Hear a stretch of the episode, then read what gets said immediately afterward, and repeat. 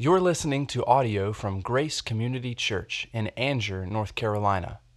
More information about Grace Community Church can be found at graceccnc.org.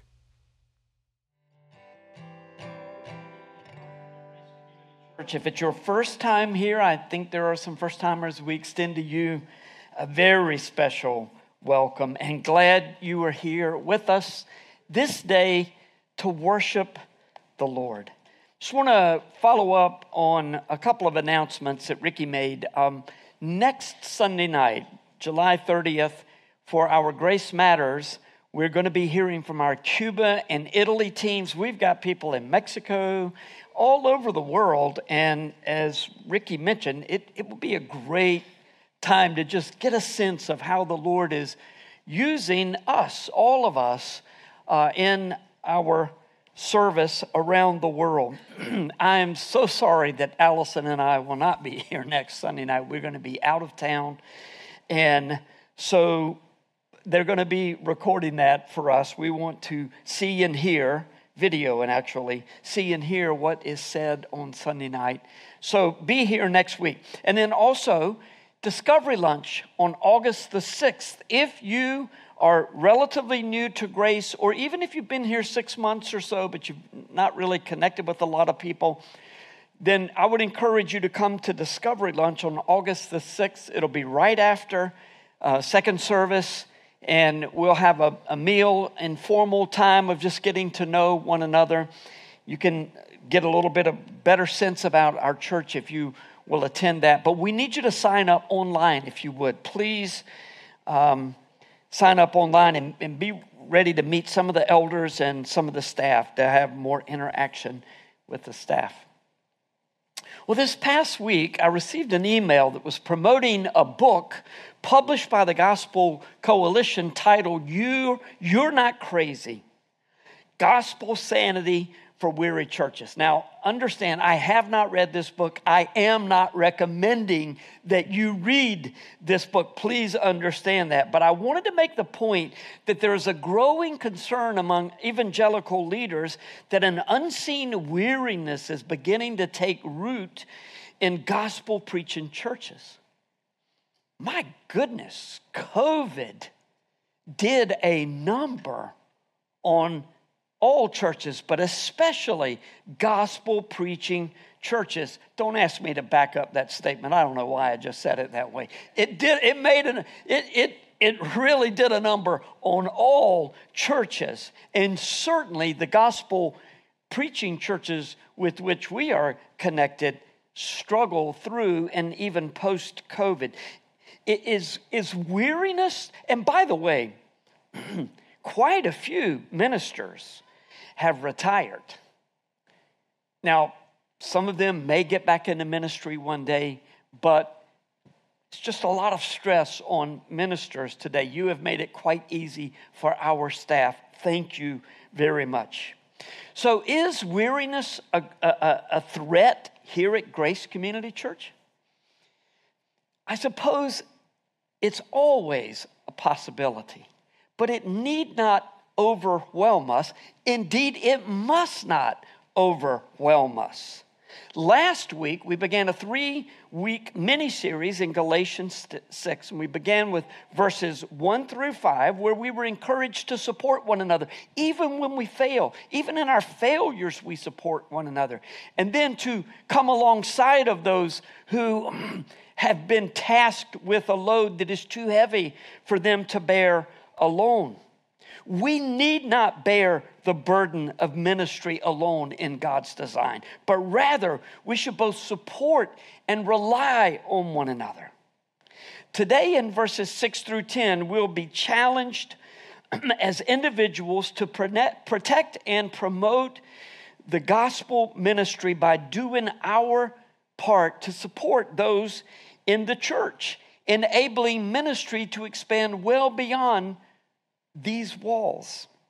On August 6th, Galatians 6 11 through 18 will point us to the cross of Jesus, where we will find encouragement, meaning, and comfort. Of all things, find, finding comfort in the cross of Christ. As I mentioned last Sunday, Galatians 6, 1 through 10 is one unit, even though we've broken it up over two weeks. And so the application today will cover all 10 verses. There is much to consider, so let's get going. And if you would please stand for the reading of God's word, I'll be reading again all 10 verses from Galatians 1, and then we'll settle in beginning in verse 6. Brothers, if anyone is caught in a transgression, you who are spiritual should restore him in a spirit of gentleness. Keep watch on yourselves, lest you too be tempted. Bear one another's burdens and so fulfill the law of Christ. For if anyone thinks he is something when he is nothing, he deceives himself. But let each one test his own work, and then his reason to boast will be in himself alone and not in his neighbor, for each will have to bear his own load. Let the one who is taught the word share all good things with the one who teaches. Do not be deceived.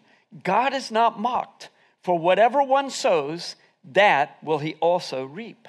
For the one who sows to his own flesh will from the flesh reap corruption, but the one who sows to the Spirit will from the Spirit reap eternal life. And let us not grow weary of doing good, for in due season we will reap if we do not give up. So then, as we have opportunity, let us do good to everyone, and especially to those who are of the household of faith. This is the word of God for the people of God. Thank you. Be seated. Galatians happens to be one of the very first New Testament epistles to be written. Thus, it was quite early in church life when the Apostle Paul wrote to the Galatians. Paul likely wrote this letter to the Galatians sometime after his first missionary journey when he heard about what was going on in the churches in the region of Galatia. After Paul had been there and preached the gospel and many had believed in Christ, Judaizers or legalists from Jerusalem came up and said, hey, great idea that you're believing in Jesus. He was a great man and, and, and he died for us. Yes, you've got to believe in Jesus, but you need to also keep the law of Moses if you want to be saved and stay saved because you have to follow all the ceremonial regulations, including circumcision. Now, it is safe to say that the Apostle Paul did not take this news well. In the first four chapters, Paul chided the Galatian believers for allowing the false teachers to remain in their midst. Having begun in the spirit, are you now made perfect in the flesh? He said. Really? You think you can stay saved any more than you can save yourself in the first place? What is wrong with you? Even though a lot of churches in our day do not directly teach that the way to salvation is to believe in Jesus, but the way to stay saved is to keep doing good things, they imply as much. The New Testament makes it clear, though, that none of us are good enough to save ourselves, and none of us are good enough to stay saved. Our only hope of salvation is when the Holy Spirit shows us our sin to repent of our sins and call out to Jesus, trusting that what he did on the cross was payment for our sins. If your hope of salvation rests in something that you have done, some good deed that you have done, or even a lifetime of good deeds, then you will miss heaven. You know, what Ricky Lee said several weeks ago rings in my head all the time. And this is one of those things that preaching the gospel to yourself really helps when he said, if you think you're too good or you think you're too bad, either way, you'll miss heaven. And what is the voice we often hear in our heads? You're bad, you're not this, you're not that. But no, the gospel reminds us that it wasn't our goodness that attracted the Lord to us, He just loved us. Jesus died for us. It's not about us getting to Him, it's about Him coming to us. And all we get to do is believe, to acknowledge and say, Yes, Lord, I, I, I'm not. I, I, I can't do this. I'm, I'm not strong enough because I'm, I'm sinful.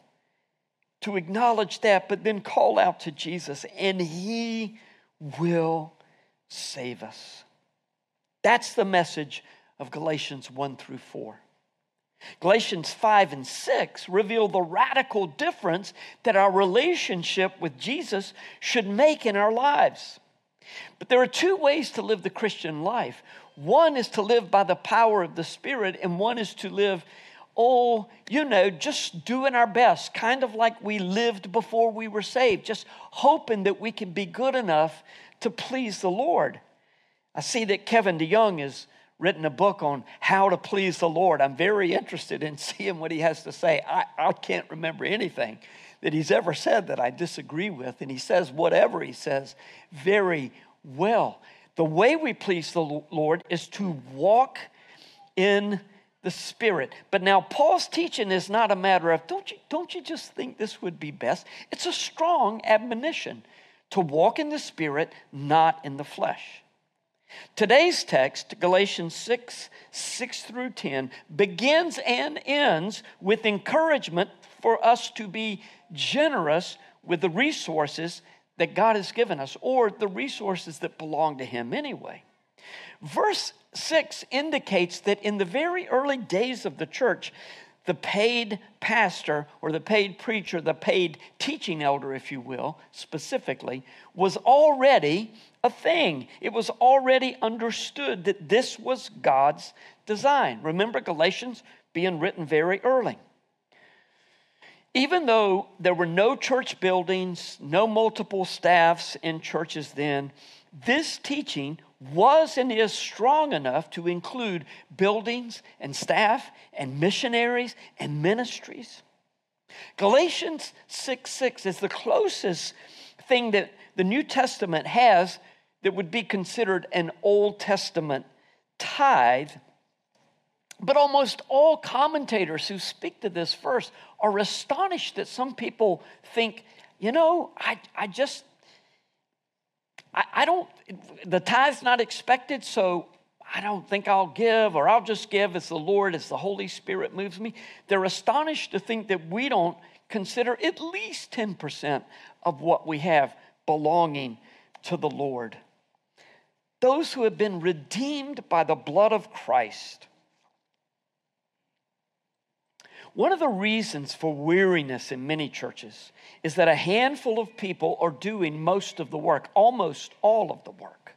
You have no doubt heard that in many churches, 20% of the people do 80% of the work, and that same small group often provides the bulk of the church's financial needs.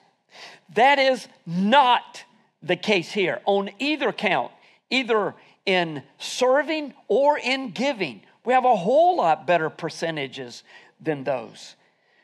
But this text is not about percentages, it's about believers, all believers responding to the grace of God that is ours through Christ our Lord. If you've not been in the practice of giving or tithing, if you prefer, then may I encourage you strongly pick a percentage of your income and start giving it 3%, 5%. Or take the plunge and give 10% right from the beginning and, and, and test the Lord as he tells us in Malachi and see what he will do. Our focus uh, for fasting and prayer in a few weeks on Wednesday, August the 2nd, will be our budget as we prepare for the budget next year and for the giving. As you can see, if you are here on many Sundays, you could stick around for the second service and it will be as many people or more. You can see, and, and school's not back in yet, you can see we are going to need to either plant a church or churches or build in the not too distant future. And if the Lord is blessing us in that way, we're going to need to follow his lead, and that is going to require that we are all faithful in our giving. verses 7 to 10 go much deeper than what a believer does with his or her finances. But what we do with what God has given us is an undercurrent that runs throughout verses 6 through 10. In fact, Paul uses this very same principle of sowing and reaping in 2 Corinthians 9 6 to 8 for what can be called grace giving. Look at those verses.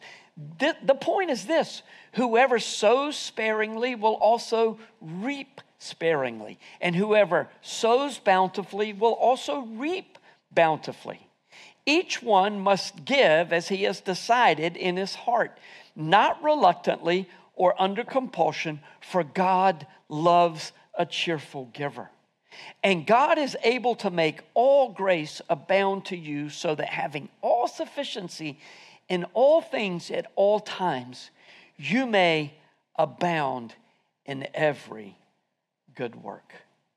So, does Paul mean that if we give generously, we will become rich? Not what he's saying. The widow who gave all that she had, and the Macedonian believers referenced here in 2 Corinthians 8 and 9, demonstrate that generous hearts do not necessarily lead to fat bank accounts. But God does promise to meet our needs. And I can tell you what I've observed over the years. Those who give generously have what they need. They just always have what they need. I may have said it in the last six months, so if so, please forgive me.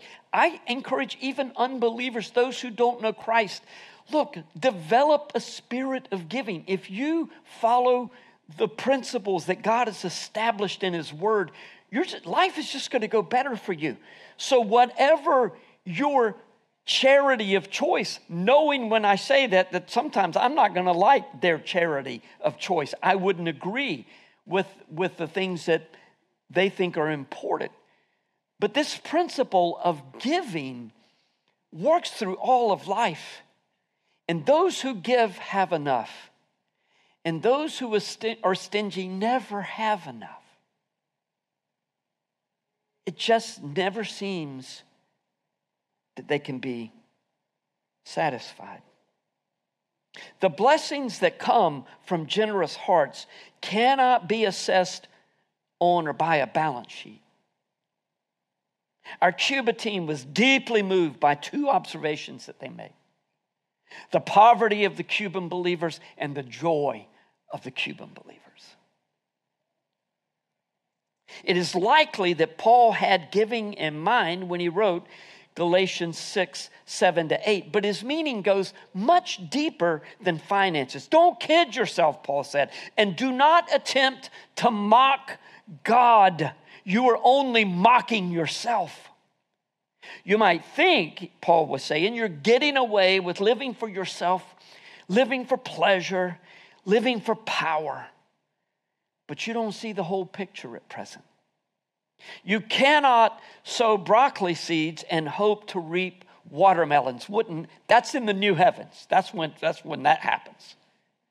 And it's going to be okay. It's going to be watermelon, which is fairly nutritious anyway, is especially for men, it's good for men. It's really going to be good for us in heaven. And is is going to be just as good to us. If you sow to the flesh, Paul said, you will reap corruption. When you sow to the spirit, though, Eternal life is yours, and you will reap the benefits of a cruciform or a cross shaped life. One of my children asked me last week, So, Pops, how many ice cream flavors were around in your day? I mean, they didn't say it like that, but I, I, I you know, I'm like, mm, mm, mm, no, I'm just kidding. Uh, and I was like, chocolate, vanilla, strawberry, butter pecan. And oh, yeah, lemon, sometimes lemon, just imagine. That's what we had back in the day. And um, also, occasionally you'd run into some sherbets, and, you know, so little bit of flavor. Banana was, was available, but I, I used to think, really? Now, banana split, that's a good, banana flavored ice cream? Don't get it. Here's a question Have the number of choices that have increased in your life, not just for ice cream, but for everything, does that, do the, all of these choices bring you comfort and peace and joy, or do they sometimes overwhelm you? Is it possible that the endless choices we have in almost every area of our lives contribute to the general weariness that is not only evident in churches, but in the land? See, one of the things that walking in the Spirit does is that it helps to focus our hearts and, atten- and, and minds on and attention on eternal matters. The one who sows to the Spirit will reap eternal life. Is that a sort of a, a works kind of thing that he's promising? As long as you sow to the Spirit, you'll reap eternal. No. Eternal life begins now. I don't usually say that. It can be confusing to some people because this, it's, this world's never going to be what the new heavens and the new earth will be like. But when we have eternal life, we begin to reap those benefits. And the more we sow to the Spirit, the more benefits we reap. For some unexplainable reason, those of us who know better are willing to repeatedly deceive ourselves, thinking that fleshly pursuits and worldly activities will finally make us happy. Hear these words from John Stott quote, Every time we allow our mind to harbor a grudge, nurse a grievance, entertain an impure fantasy, or wallow in self pity, we are sowing to the flesh. Every time we linger in bad company whose insidious influence we know that we cannot resist, every time we lie in bed when we might be up, when we ought to be up, praying, every time we take a risk that strains our self control,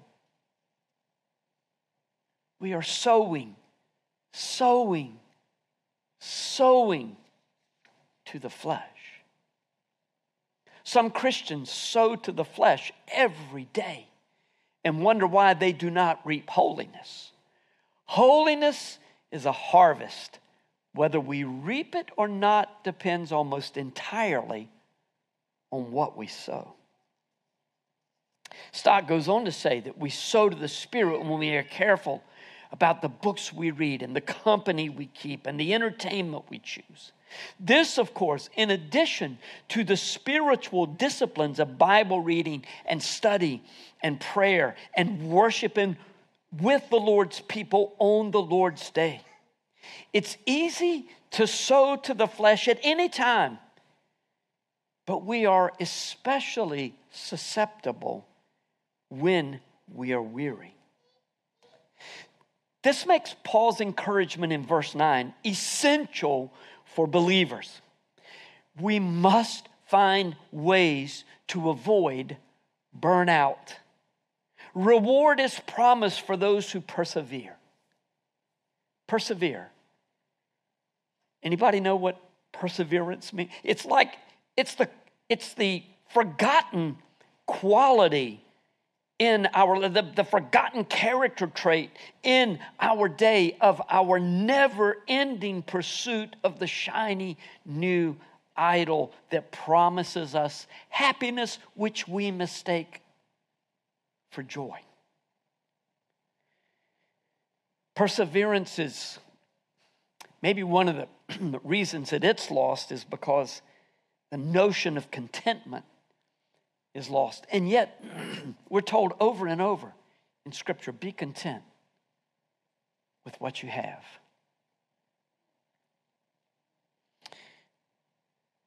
Such language is not good for capitalists. I love capitalism. I'm very grateful for it, but it is fraught with danger for the believer. Verse 10 instructs us to continue doing good to all, especially to believers. That, by the way, is why our benevolence funds go first and foremost to the people in this body. And by the way,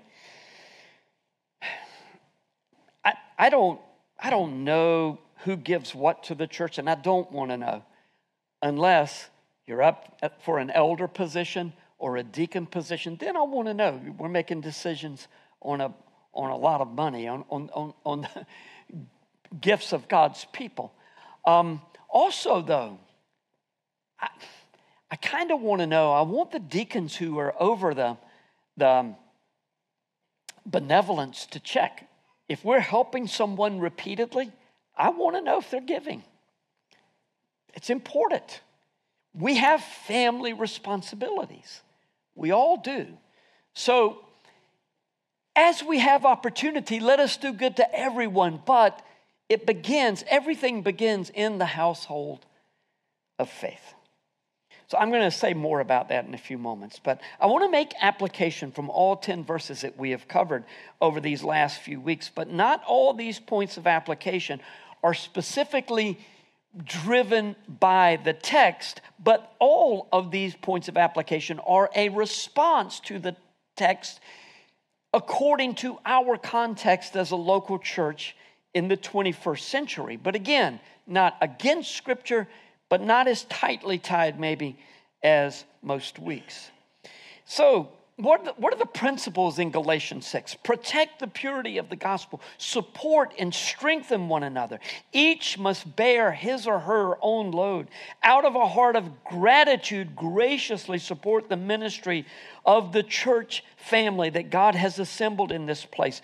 Sow to the Spirit instead of the flesh, and give generously to all men and women, but especially to those in the church family. Mostly, this following list is offered as a guide for us to consider together so that we will avoid falling prey to a weariness that can distract and overwhelm us with all its ugly repercussions. And there will be more suggestions in two weeks, August the 6th. But for today, let's begin with this first one. Grace Community Church is designed for you to participate in two primary times of worship Sunday morning services and home groups. There is, a le- there is a reason that church leaders across the land are sounding the alarm about so many choosing to watch church services from home rather than attend in person. There are reasons to watch from home on occasion, but convenience should never be one of those reasons. If we are designed to be the body and building and bride of Christ, then we need to be together. Proverbs 18:1 says, "Whoever isolates himself seeks his own desire. He breaks out against all sound judgment. While attendance on Sunday morning connects you with others in the family, it is hard to function like a family unless you're in a home group or in another church community in which you serve. But that when you're serving in another community, that is not intended to be an either or. Either I'm going to serve the Lord or I'm going to go to home group. Home groups are designed to allow believers to bear one another's burdens and to make oneself accountable in the best of ways. There are a lot of other meetings that we have here women's Bible study, men's breakfast, and, and both of those are wonderful, wonderful opportunities to meet and fellowship and be instructed in the Lord. But there's nothing quite like Sunday morning service and home groups to really dig in and get to know people. And as I say, to be accountable in the best of ways. We don't go around the room, you know, in home group and say, okay, who had impure thoughts this past week? Who gossiped this past week? It doesn't work like that. Accountability need not work like that. When we encourage and exhort one another in the word, it helps us to be the one who is so into the spirit rather than the flesh. Again, we need to talk more about that in a few weeks. Second, it is highly advisable to limit your service to two ministries, and when necessary for a season, to one. There is spiritual danger associated with weariness. Look, some ministries like Toiletry Pantry only require your service once a month or even every two months. So that would be an exception to the rule. I'm not talking about the leaders of toiletry pantry and the people who are gathering supplies and ordering supplies, that type of thing. But if you're just going to serve here on, on, on a Saturday morning, and that's only once every two, two months, um, but just know you can't do everything. You're not supposed to do everything. If you volunteer for too many ministries, you will likely become overwhelmed at some point, at which time you will be tempted to grumble. And grumbling is a great danger both to the church family and to you. Of course, there will be times we'll, we'll get frustrated and we'll say things that we know we shouldn't say, and like, oh, I wish I hadn't said that. But sustained grumbling becomes an issue. Let's avoid it at all cost. Third, serve as God intended for you to serve and rest as he intended for you to rest. Remember last week talking about Sabbath rest? Once a week, finding a time, even if it's not a complete day, to rest from all that you're doing, but not unintentional rest, but worshiping the Lord in that time. And I don't mean worshiping the Lord all day long and don't do some things that you would like to do to relax. That's, that's not what I mean, but I do mean that it needs to be intentional rest. And the same would be true for seasons.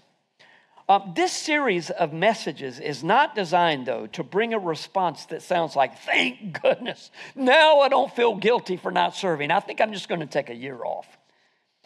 Uh, these messages are designed to help us balance our lives and our service and to avoid approaching a place where we can no longer manage the emotions associated with burnout.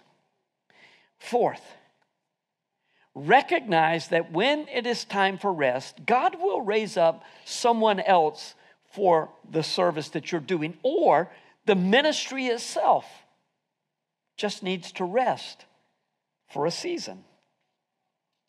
We have rarely needed to cancel a ministry because of a shortage of workers. But we ought to at least be willing to, be, to, to do it from time to time week after week, the children's ministry leadership team finds itself scrambling on Saturday night or on Sunday morning, and you see the, the notices we need help in the nursery, we need help in grades three to four, what, what, whatever the, the, the request is. Um, so we're constantly short on workers. But now, that is in no way a rebuke because every church I know, I have never heard a church say, Man, we got all the nursery workers we need. We got all the children's ministry workers we need. Staffing is exceptionally, the people who are serving in children's ministry do a wonderful job. They need a little more help. And maybe from time to time, we just need to understand that perhaps on this day, on this Sunday, we're not able to provide this ministry. We need to be willing to do that. Keisha's been a month at a time where she never sees either service because she's working in the back. So if it turns out that there's not, there are not enough workers that day, we just need to be okay with that and understand that. Now, I don't know that it's ever happened, and hopefully it won't, but it should not happen at the expense it should not continue. We should not continue to offer every ministry possible every week at the expense of overworking our current children's ministry workers. Fifth, while you are resting from structured service, help in areas where you are able. We are still family after all. We talked about this last week. Honestly, I don't know of a church that does a better job of stepping in to help with ministry when someone is sick or away or just tired. You guys are truly great. The way you took care of Josh Tate last week when he got back from the Cuba trip, and by the way, Josh was in the same shape Ted McKinney was in when he came back. He was in serious trouble. If it had been a few more hours getting to the hospital, he would have been in a lot worse trouble. But the way you took care of him and the way that you prayed for one another after so many came home, just beginning to feel sick, but then got sick through the week this past week, it's amazing.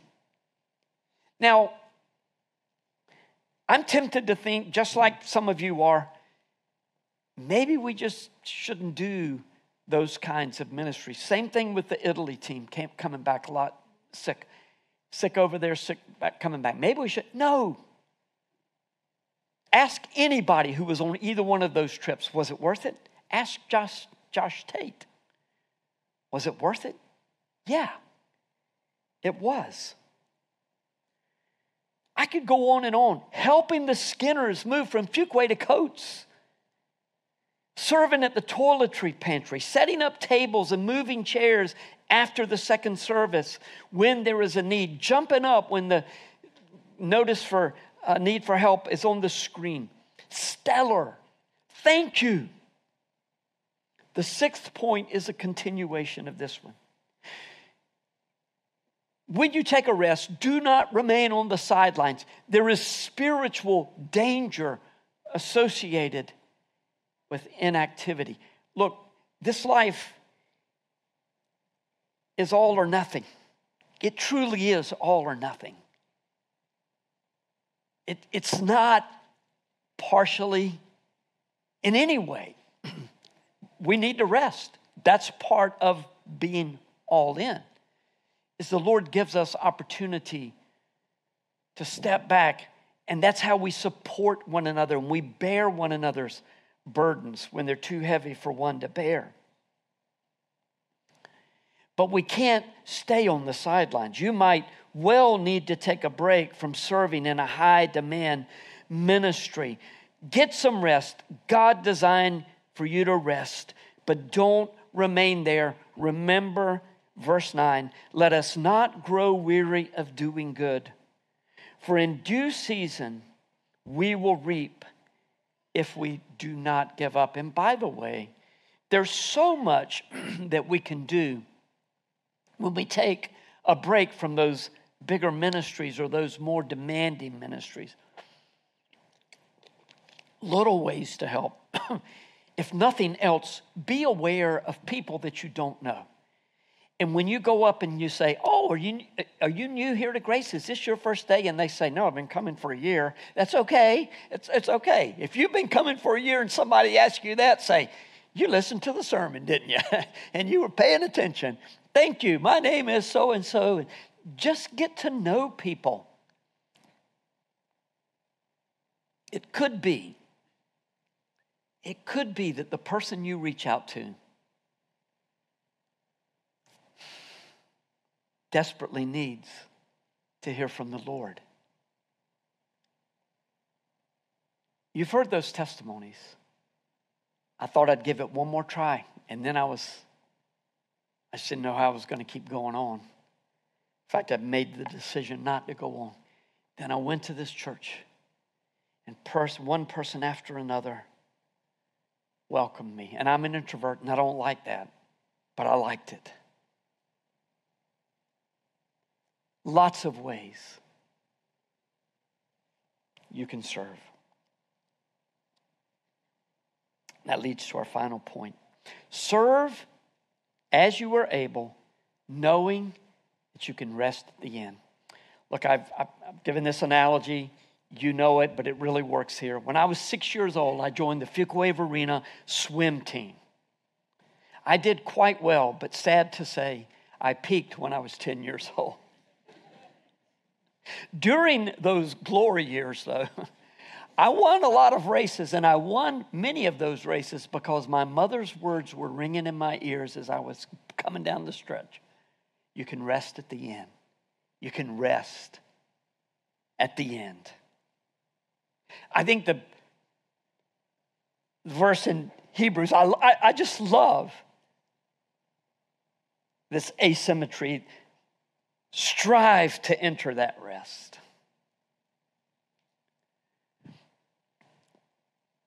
I recognize that there's a big difference in a 25 or 50 yard race. And yes, it used to be yards, not meters.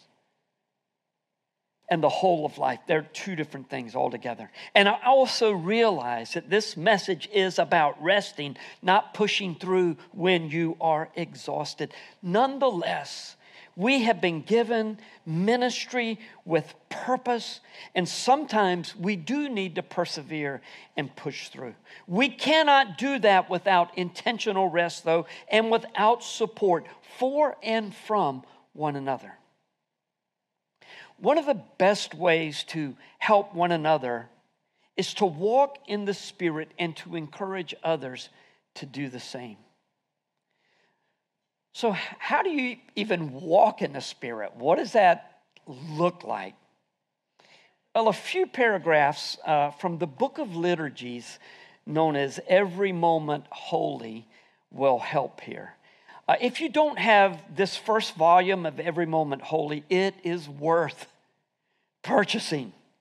It has the potential to be as meaningful to you as any book that you own outside of the Bible for the rest of your life. Now, I recognize that it's not going to be nearly as meaningful to some of you as it is to me, but it's been that for me in the five plus years since Allison and I have owned this book. It's the first book I reach for when I am weary. And in fact, I was reminded of a liturgy this week, a portion of which I will share because I had decided to read one liturgy a day in this book, from this book, for, for the next two to three months, and to do that as my devotions in the morning. I mean, I do devotions all kinds of different ways. Sometimes I use help, sometimes I'm just going through scripture, but this is what I'm doing for the next two to three weeks. And why did I decide to do that? Weariness. Just weariness, weary. I sense a weariness in my own soul, or at least playing at the edges, trying to get in. So today's reading comes from a liturgy of the hours, and it's the midday reading. There's a daybreak, midday, nightfall. And as I read this liturgy, Pray these words in your heart and be aware that you're communing with everybody in this room. We are communing with one another as it is read, a liturgy of the hours.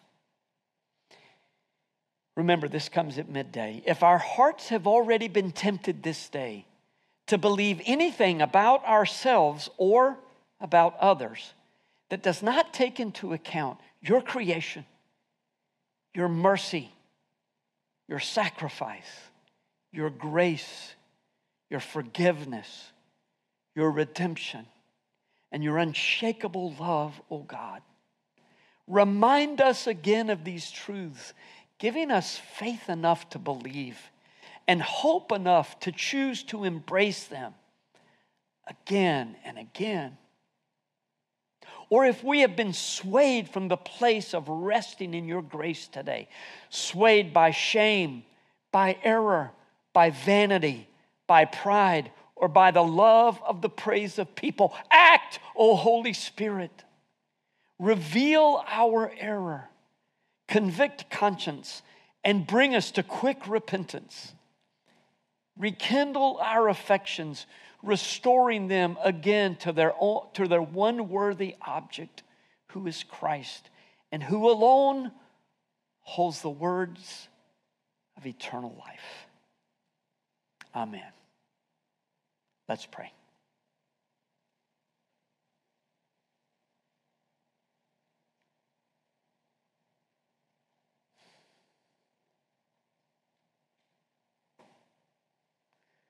Lord, we